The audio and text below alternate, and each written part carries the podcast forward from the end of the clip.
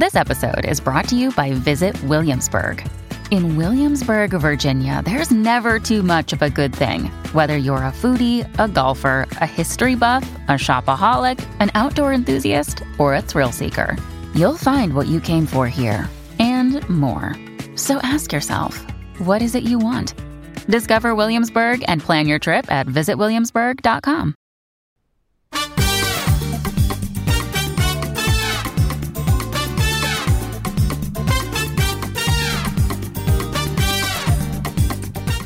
This is the Get Booked Podcast, a weekly show for personalized reading recommendations. This is episode 291, and we are recording on July 15th. I'm Amanda Nelson, and I'm here with Jen Northington, and we are coming to you from Book Riot.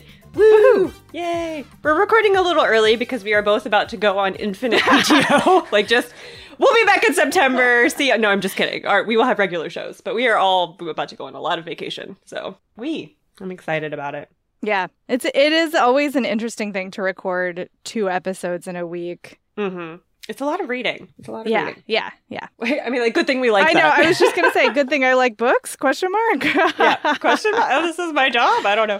Okay, so for the new folks, how this show works, we are a personalized reading recommendation machine. So if you need reading recommendations for yourself, or for your book club, or for a gift, or whatever, you can send those to us via email at getbooked at bookriot.com, or you can put them in the form, which is at the bottom of the show notes on the site. We are both, uh, you know, we never really talk about this, but we are both former indie booksellers. So, like, this is how we scratch that itch all of these years later. Yeah. So please send us your questions. Also, for episode 300, which is coming in about two months, we are going to be doing an Ask Us Anything, Ask Me Anything sort of a situation. So if you have questions for us, they can be book related or not, then just send them to us, um, you know, email them to us, getbooked We've already got several coming in and they're great questions, and I cannot wait to talk to y'all about stuff. Yeah, I'm super excited about those questions. Also, Amanda, I just realized I had a housekeeping thing that I forgot to put in the agenda. Oh, okay. So here's a fun twist. We discovered recently, and it, we probably should have realized this earlier, but Apple and Google Podcast podcatcher apps are cutting off the show notes at a random point based on character mm-hmm. count. So we apologize to all you listeners who have not been getting the full show notes. And since there's no way to like fix that and give all of the questions and the books we recommend, instead we're going to be doing a truncated version of the show notes going forward. Well, we're going to test it out and we'll leave a link to the mm-hmm. full show notes on site in that short version. So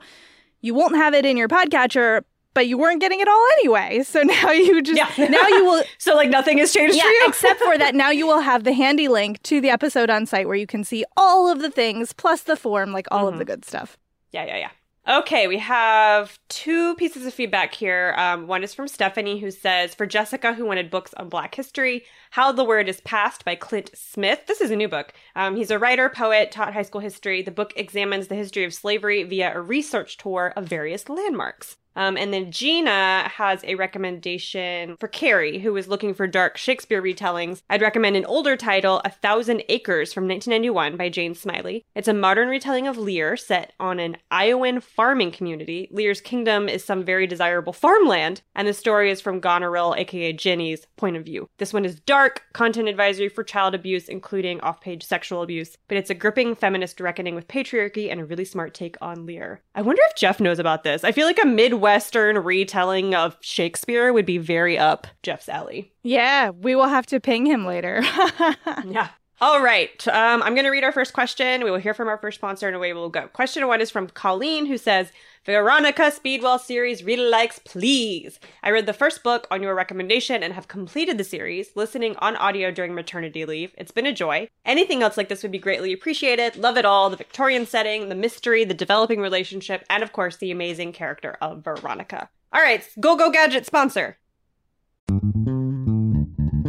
Today's episode is brought to you by Sourcebooks Landmark. So, King Solomon says something very interesting to his son before he dies, and that is, quote, don't let the white man take the house, end quote. These, as I just mentioned, are King Solomon's last words to his son as he dies.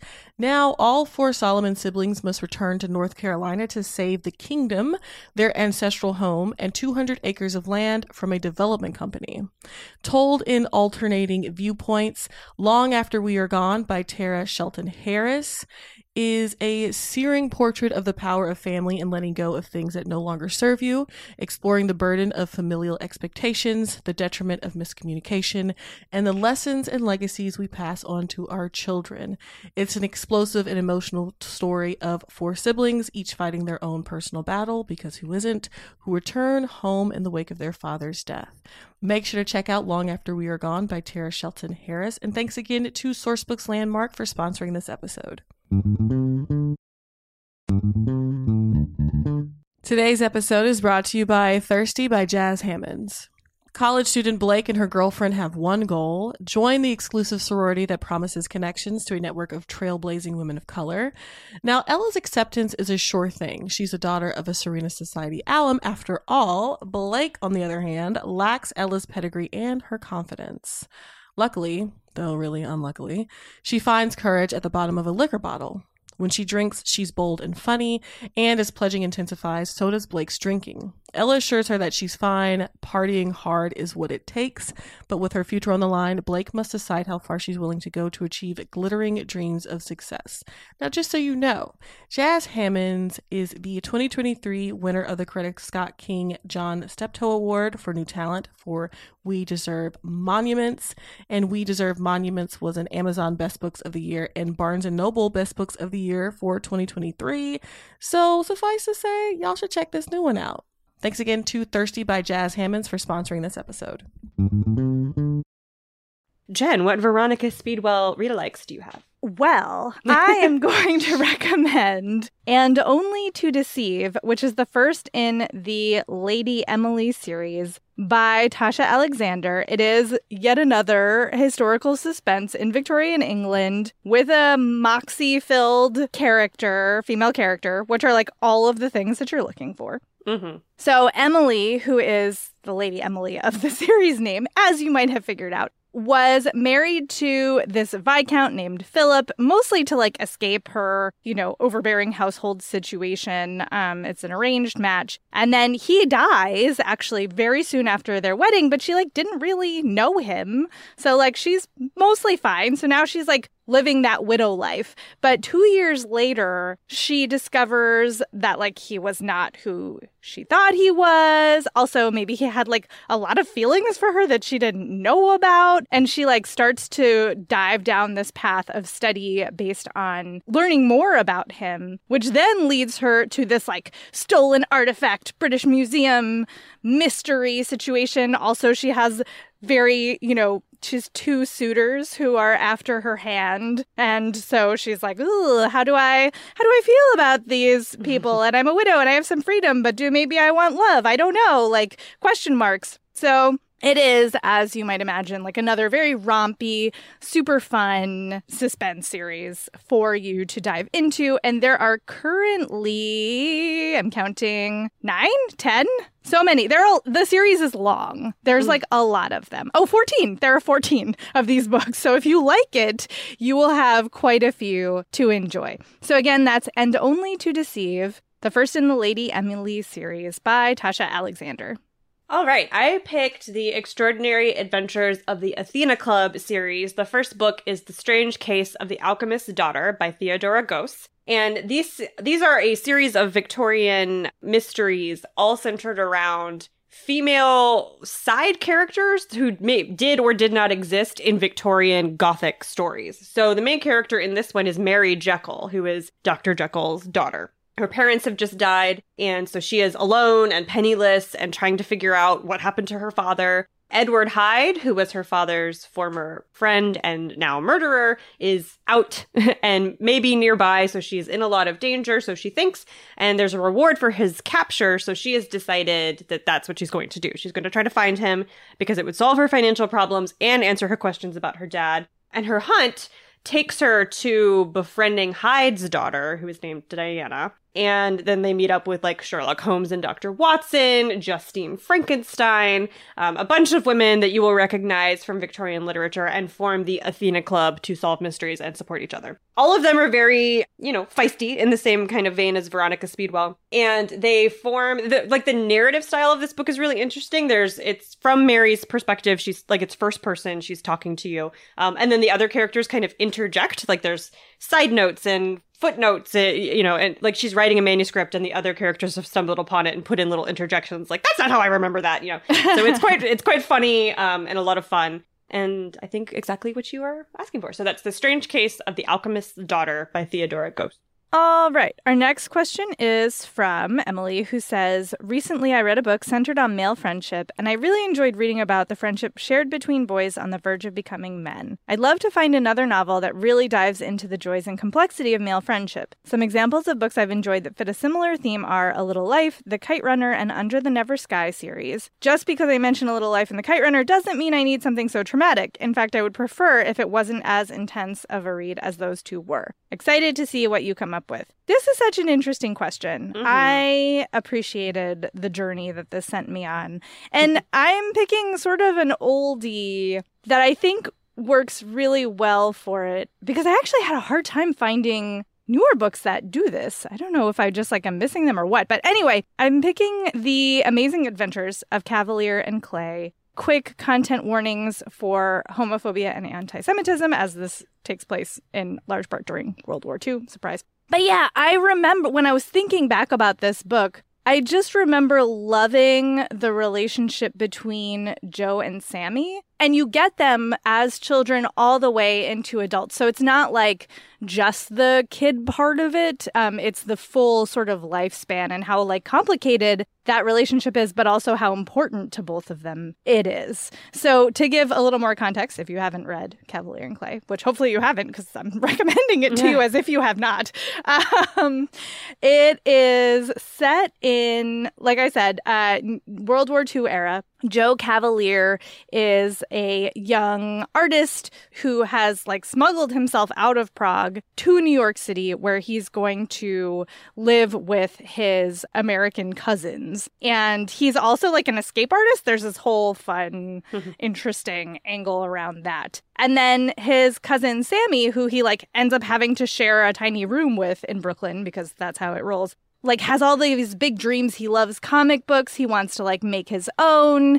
And in Joe, he finds like a co-creator. And so they create this character called the escapist uh, along with a bunch of other characters and it sort of propels them into this whole different life because it takes off and they become you know sort of a big deal uh, and their lives unfurl in all of these different ways and it's like it's so intricate. Like, you know, Michael Chabon is a very dense writer, but some of the books you've mentioned also have pretty dense prose. So I, you know, I feel like you're up for it. Um, it is less traumatizing, I think, on the whole. There's some rough stuff, but it is less traumatizing for sure than A Little Life, which is, you know, possibly one of the all-time most traumatizing books of ever. And it's it's so immersive, and I and I really do think, I mean, the whole heart of this story is these two cousins' relationship. So I think you're going to get what you want out of it. Uh, again, that's The Amazing Adventures of Kavalier and Clay by Michael Chabon.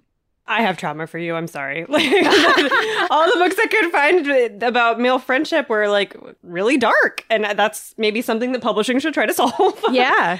So I picked The Nickel Boys by Colson Whitehead, um, which comes with trigger warnings for racism and sexual abuse. And it takes place in 19 in the 1960s in Florida. It's based on the history of a reform school in Florida for black young men. Um, and the main character's name is Elwood. He is a devotee of Dr. Martin Luther King and has taken a lot of his teachings to heart and is trying to live according to what, you know, King says is like the right way to live. And so his parents left him when he was a child. He's been raised by his very strict but very loving grandmother, and he's enrolling in a local black college that advertises itself as a place that will provide like moral and intellectual training for honorable young men. It's called the Nickel Academy.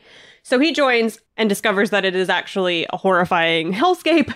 Um, and there's, you know, it's run by really corrupt officials who take the supplies intended for the school and sell them on the side. The guards are awful and every boy who tries to make change or complain or say anything um, usually like disappears. And so he finds himself kind of stuck here in this horrible vicious place still trying to maintain what he has learned from martin luther king and then he meets a new friend named turner who of course thinks that elwood is like naive and probably going to end up dead and hmm. turner turner's point of view is much more cynical that the world is awful and that the only way to get by and and succeed or even survive is to emulate the behavior of the people who are oppressing you. And so these two worldviews really clash in these two friends, but they manage, you know, a, a, a really close relationship as the book carries on. And so you're with them as they try to survive and figure out the best way. Is it like love the person who has their boot on your neck or is it break their ankle? Like which is the best? What options do you even have, you know, wrestling with that question. So that is The Nickel Boys by Colson Whitehead. All right, question three is from April, who says Within the last year, I've been working with a Muslim Pakistani American woman who loves to talk about her faith, traditions, and family. Though we don't always agree on things, I find her passion and opinions very engaging. Recently, she was telling me about an arranged marriage that she's been involved with, setting up for her niece, per her niece's request. Though I've encountered arranged marriages in my reading before, it always inhabits the role of a tradition being pushed on someone who does not want it. I'm curious to know if there are any books out there that instead reflect my coworkers' lived experience of wanting to be part of this tradition, which resulted in a happy, healthy marriage. I think I'd prefer something like a contemporary romance if possible, but I'm open to whatever you suggest. Also, I'm not a particular fan of children, so I tend to prefer books not centered around pregnancy or the driving desire to have a children or a family. Okay, I'm gonna keep going. I picked a YA romance for you. Uh, it's When Dimple Met Rishi by Sandhya Menon. And these are older, te- like they're out of high school and are about to go to college. So I think it's, you know, like old enough for somebody who doesn't really want to read about kids. So Dimple has convinced her parents to let her go to this summer program for aspiring web developers, which was quite a feat because her mom in particular is like very obsessed with having her meet a nice boy and get married, but like maybe she'll meet a nice coder at camp. So fine. So she lets her go. Rishi is the other main character. He is a lovely little cinnamon roll of a boy. He's a hopeless romantic. His parents have arranged a marriage for him, and he finds out that his future wife, who he has never met, will be attending the summer web development program that they have enrolled him in. Yes, it's Dimple. No, she does not know that her parents have arranged for her to get married. She knows nothing about this. So when he finds her in like on campus and approaches her and is like, "Hey, future wife." She's like convinced that someone is trying to assault her and like throws a nice coffee at him and runs away, like terrified. They come back together. He explains what's going on. She is, of course, understandably furious, but actually does quite like him. Like, he's a very nice person. He's interesting. He's an artist. So they kind of hit it off. And then the rest of the book is about this kind of tension, right? Like, Rishi very much wants to participate in his cultural tradition. He respects his parents. He's into this, like, idea for his life. Dim- Dimple is much more hesitant. She doesn't, she has no interest in getting married. She has no interest in having children. She's very career oriented, but she likes him. And like would it be sacrificing her independence to admit that she has feelings for someone her parents arranged for her to marry? Like that's a really complicated situation. But rishi is like 100% here for this tradition and doing what his parents expect of him in a really like loving and respectful way. He's just beautiful. I love him so much. I would not throw iced coffee at you rishi. I would feed you. I love you. Well, you would if he came up to you and said hello, future wife, and you didn't know him. Let's be Yes, one thousand percent. Oh yeah, yeah, yeah, yeah, yeah. Absolutely true. You're right. Okay, so that's when Dimple met Rishi by Sandhya Menon. I love that book too. It's so good.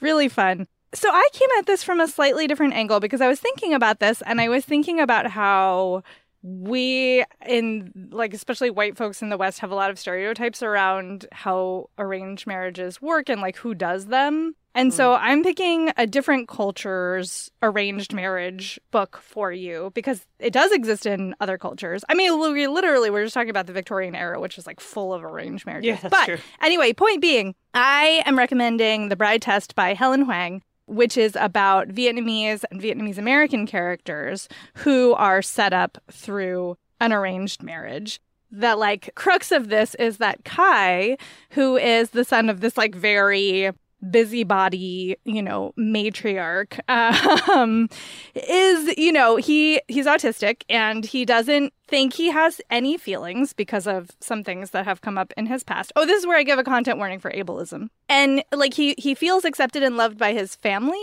but he just doesn't feel like anything outside of that is really real or even possible for him. And so he's like not doing the relationship thing. So his mom is like, "Okay, I'll fix this." So she goes to Vietnam and like starts auditioning young women that she thinks might be a good match for him. And in the course of this, she meets Esme, who is working at a hotel in Vietnam. She like she's mixed race, so she's always been a little bit fish out of water in Ho Chi Minh City. Um, and she is from a very poor background. She's not expecting like anything, but she encounters this matriarch and somehow like ends up getting an offer for this matriarch to send her to America to meet her son. And like, and the matriarch is like, you, you know, no pressure. Like, just, I mean, I think you two will really hit it off. But like, mm-hmm. if you go, I will give you a lot of money, whether or not you end up marrying him. So Esme's like, obviously the answer is yes. Like, mm-hmm. I need the money. Yes. I don't even have to like marry this guy. Like, sure, I will go. Khai, of course, has no idea what's going on when this woman turns up on his doorstep. He's like, What have you done, mom? It's a hmm. whole situation. And then, so they are like in this house together. And Khai is not interested. Esme is there to like do the thing because it's practical and pragmatic, and that's what she is. And then, of course, you know, it is a romance novel, so things unfold from there. But I think all of the characters' feelings around how the arranged marriage work are like extremely interesting and like pra- like I, keep saying the word practical, but it is like a practical kind of thing that then gets feelings layered on top of it. It's very I, it's really well done. I love this book.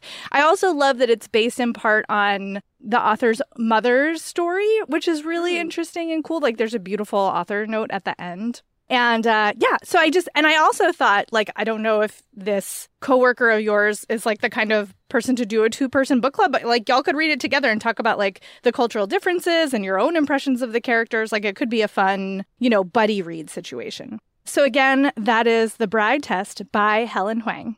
All right, our next question is from Allison, who says, I'm this close to finishing the currently available Rivers of London books by Ben Aaronovitch.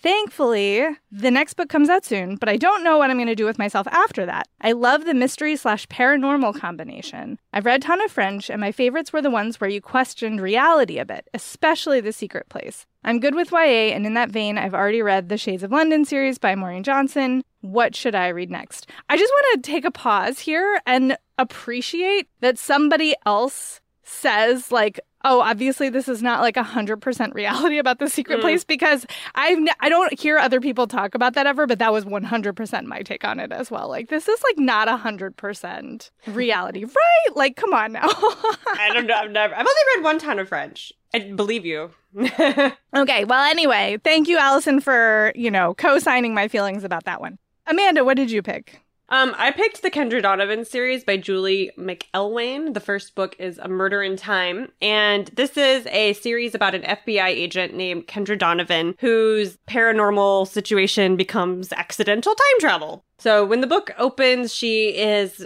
been involved in a really disastrous raid where um, a bunch of her team, like half of them, I think, uh, of her team are murdered and there's a mole in the FBI. She and she finds herself severely wounded. So um, as soon as she recovers, she kind of goes rogue and decides that she's going to go find the uh, the mole who is responsible for the death of her teammates. And so in doing this, she finds herself in England undercover as a like a waitress at a really historical estate, like a country estate that's hosting a like a living history event. And so she is posing as a waitress.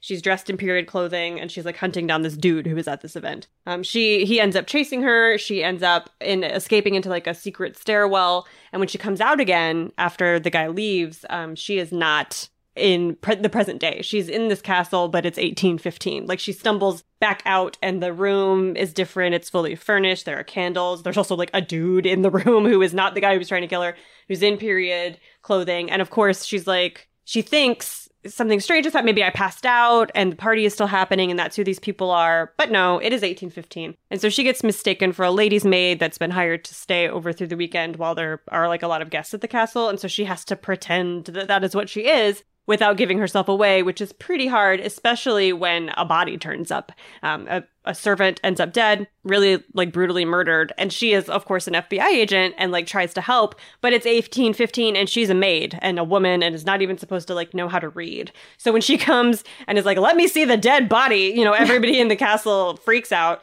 Um, and then she starts using these forensic techniques that don't exist. Like, were not invented in 1815. Things like footprint analyzation. She's like trying to get fingerprints. That was definitely not a thing.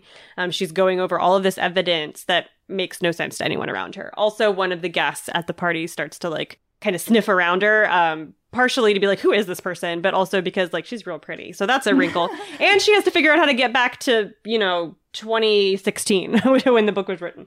Um, and so all of that is rough. Like that's a rough, she's having a bad week, Kendra. So that is A Murder in Time by Julie McElwain.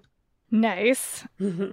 So yes, this is this is a thing, and I am dropping a post for you also, in addition to our recommendations, because we do have a post dedicated to paranormal mystery books. Uh, so my recommendation is Half Resurrection Blues by Daniel Jose Older, which is sort of a get book chestnut, I guess. Like we've Mhm. recommended it before, but from the from your question, it sounds like it's not on your radar, and it 100% should be. I think it's a great comp in a lot of ways to the Rivers of London series. This is, oh, it is a series. It's the Bone Street Rumba series. And it takes place in like modern day New York City. And the main character, Carlos, is an agent for the New York Council of the Dead, like you do. And the he is like a special agent because he is sort of dead but kind of not. Like it's it's he inhabits this weird like he can interact with the spirit world and other like dead things, ghosts, whatever, but he is like also a little bit alive. So he can interact with the regular world as well, and that makes him special. And they're not supposed to be really anybody else like him. He's supposed to be unique. However, they figure out that that is not true. There's some sorcerer who is like summoning terrible spirits and like infesting Bed-Stuy with them. And, you know, other New York Council of Dead agents are getting killed. And they send in Carlos to try to figure out like what is going on, stop this sorcerer.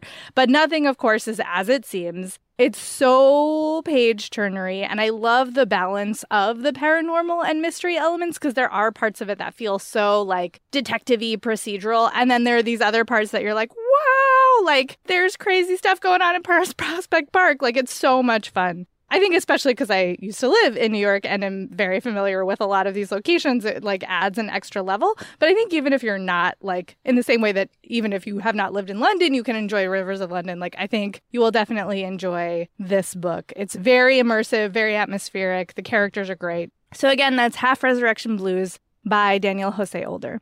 And now it's time for another sponsor. Today's episode is brought to you by Greenleaf Book Group. No summer vacation should be without a great read, and I don't know about you, but I am partial to mysteries and thrillers for my hot month reads. It's hot girl reading summer, always over here. And from the award winning librettist of Legally Blonde, the musical, and the screenwriter of Freaky Friday, Heather Hach, comes the page turning psychological thriller, The Trouble with Drowning. So, when author Eden Hart floats into Tucson's Antigone books in all her dazzling perfection to give a reading, Kat, a struggling writer, can't help but compare herself. Thankfully, Kat's life starts to take on its own Eden like glow when her literary future takes shape and she falls madly in love with Jacob. As demons from her past begin to surface, Kat's mental health craters, and this halcyon dream slips through her fingers. For the fastest paced, slow burn you won't be able to put down, be sure to check out The Trouble with Drowning by Heather Hach on Amazon or your retailer of choice. And thanks again to Greenleaf Book Group for sponsoring this episode.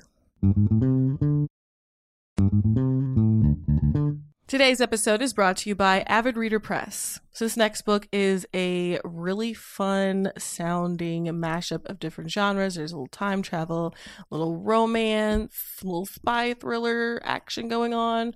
So, in the near future, a civil servant is offered the salary of her dreams and is shortly afterward told what project she'll be working on. A recently established government ministry is gathering quote unquote expats from across history to establish whether time travel is feasible for the body, but also for the fabric of space time. This is an exquisitely original and feverishly fun fusion of genres and ideas. The Ministry of Time by Kaliane Bradley asks, What does it mean to defy history when history is living in your house? Kaliane Bradley's answer is a blazing, unforgettable testament to what we owe each other in a changing world. It kind of gives Outlander meets Cloud Atlas, or If the Time Traveler's Wife was written by Sally Rooney or Colson Whitehead. Make sure to check out The Ministry of Time by Kaliane Bradley. And thanks again to Avid Reader Press for sponsoring this episode. Okay, question five is from Debbie, who says, I would love to read more books about or that have houses that are alive or sentient. The books that I've read so far are White is for Witching, The Innkeeper Chronicles, my favorite funhouse, and the All Souls trilogy. Any suggestions? Okay, we actually have a post about this as well. Books ab- about houses that are alive, so I will drop that into the show notes. I'm picking a classic, The Haunting of Hill House by Shirley Jackson. This is a creepy, creepy book and Netflix series. The Netflix series has nothing to do with the book after the first like 30 seconds, though, so I don't know. Oh. Take that with a grain of salt. Um, but this is about four characters uh, a Dr. Montague, who is a scholar of the occult, who is at this house looking for like evidence of hauntings that he can take back to his academic peers. Um, Theodora is his assistant. Eleanor, who is a really like very fragile, mentally fragile woman, um, who is there because she has experience with poltergeists, and then Luke, who is uh, the future heir of this house. And so there's you know, stay seems pretty normal at first. It's a creepy old house, and like creepy old houses are going to seem haunted whether they are haunted or not, right? Just by virtue of being creepy and old. And that's kind of what they experience. Like it seems, you know, they hear weird noises, could be the house settling, could be whatever. But then things get increasingly weirder. And then you start to realize that the house is like, knows that they're there and is gathering itself.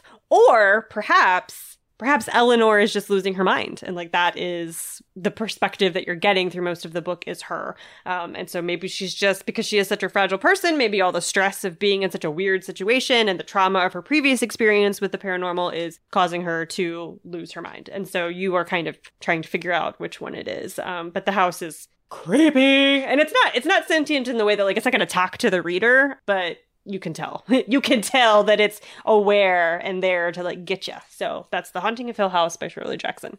Yeah, so forgive me because I picked a short story collection that includes a a alive an alive house, but I picked it because it was literally all I could think of when I was thinking about this question. Like, I couldn't not think about this one short story. And the whole collection is great. Like, it sounds like you enjoy, you know, gothic supernatural stories. So you're going to want to read the whole thing. But specifically, there is a really messed up house that is alive and like eating people question mark the collection is fen by daisy johnson and it's so it's set in this uh sort of area where like it's like a neighborhood i guess. Mm. um and there's like you know moors and you know houses and people and like the whole like nine yards of like here here's a place. And then every story explores like a different aspect um in that area. And it is very dark as you might expect. I mean, it's, I'm talking about a house that like potentially is eating people. Uh, and there's like body horror and just all of the dark things. But Daisy Johnson is so good at it. Like it's just I and I don't even really like that much horror, but I Mm. was totally wrapped by this collection. Like it really held on to me even when I was like, "Oh god, no, like look away. I can never unsee this." Um so I think you're really going to dig it. And like I said, I, they're like the house story is impossible not to remember forever. So enjoy. Uh, again, that's Fen by Daisy Johnson. All right, our next question is from Anne, who says, I'm currently reading The Great Alone by Kristin Hannah and can already tell I will be looking for another Alaska survival type book after this. I'm loving the powerful females in this story and the story that occurs while surveying the elements, not only focused on the elements. I'm looking for something similar. Amanda, what you got? I also picked a kind of get booked chestnut, as you, if you will, uh, which is Two Old Women by Velma Wallis. And this is based on an Athabascan Indian legend um, about, and th- this is a tribe of people who live in the upper Yukon in like, uh, in Alaska. Um, and so, you know, it's cold, you, as you can probably guess. So this is about a tribe with two old women um, who are facing a winter without a lot of supplies. And so the tribe makes a decision to leave the two old women behind because they are extra mouths to feed that are not contributing really to the well-being of the tribe anymore and they can't afford to keep them around so they abandon these women to fend for themselves and move on uh, but instead of succumbing to you know pretty immediate death from exposure and starvation the two women decide that like screw you guys like giant middle finger to all of these people who just left them there and they decide that they're going to make it. So they go on about like getting back into shape rediscovering their skills that are rusty from you know not having to use them for a long time. They start hunting they start establishing a shelter they survey a place to like establish their home base make all of their own supplies because they're not really left with much and they kick butt and take names. Like they aren't just surviving, they end up really, really thriving. There's a very satisfying ending in this book when the tribe returns to find them that I'm not gonna like spoil what happens. But yeah, they definitely like get into the elements. And of course it is, you know, a book about the elements and sur- survival during the cold, but it's told from this perspective that we almost never get. You know, like we don't there first there aren't a lot of books about elderly people in general, but elderly people, specifically women, like surviving and then being really really good at it on their own. Uh, this is the only one that I've ever really found. So that's Two Old Women by Velma Wallis. So I am not giving you Alaska, but I feel like I'm giving you everything else that you want. And I think it sounds to me like perhaps it's more about the relationship to the environment than the specific environment, or at least that's what I'm telling myself to justify my pick, which is How Much of These Hills is Gold by C. Pam Zhang. And side note, we picked this over here at Book Riot as the best book of 2020. Uh, Elizabeth Cook wrote it up. So, like, we support it. Like, it's a good book. And this is about two siblings who are in sort of the wilds of California during the gold rush. Uh, so they are newly orphaned, Lucy and Sam. Um, they are the children of immigrants. Their parents like die slash leave them and they have to fend for themselves and of course there's like you know buffalo and miners and like all it's like not a it's not a hospitable environment for two orphan children obviously and they're also struggling with like how do they interact with each other how do they incorporate their chinese heritage with you know this new situation then new cultures that they find themselves in. How do you like interact with the people around you and how they see you? Like there's so many complicated, intense things going on. So it's very much a survival story, both of the elements and of other people, which I think, you know, is is like so juicy and interesting. And the book is just so well done. I mean, really, really, really well done. So I think you're gonna get like a lot of the same vibes and really enjoy it. Um, even though it's not Alaska, California, still pretty wild at this point in California's history. Well, I mean, today, come on. There's some wild things happening out there. So, again, that is How Much of These Hills is Gold by C. Pam Zhang. All right, our last question is from Melissa, who says, Having read Geekerella, The Pros of Cons, and Ship It, can you recommend more novels about cons? Con we ever? I'm so sorry. Oh, I'm so sorry.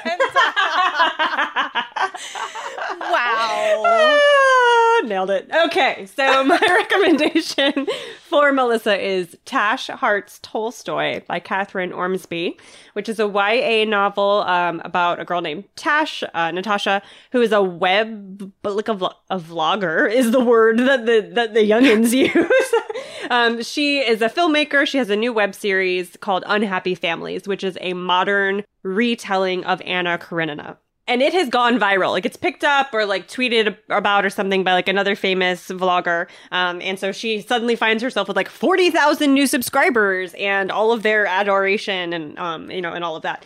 Um, and so she gets nominated for a Golden Tuba Award and is invited, which is, you know, like the YouTube whatever kind of version. Or no, the Webby, I think is what it's supposed to be. And so she gets invited to their conference and which has an awards ceremony where she will, you know, go up on the stage or whatever if she wins. And her fellow award nominee, Thom Causer, is also going to be there. And she has a like online flirtation with this guy and is very interested in attending this con and meeting him in real life and seeing if there's anything there. The wrinkle here is that she is aromantic asexual woman and so she's not planning to sleep like has no desire to sleep with him and has not told him this so she doesn't know how that's going to go.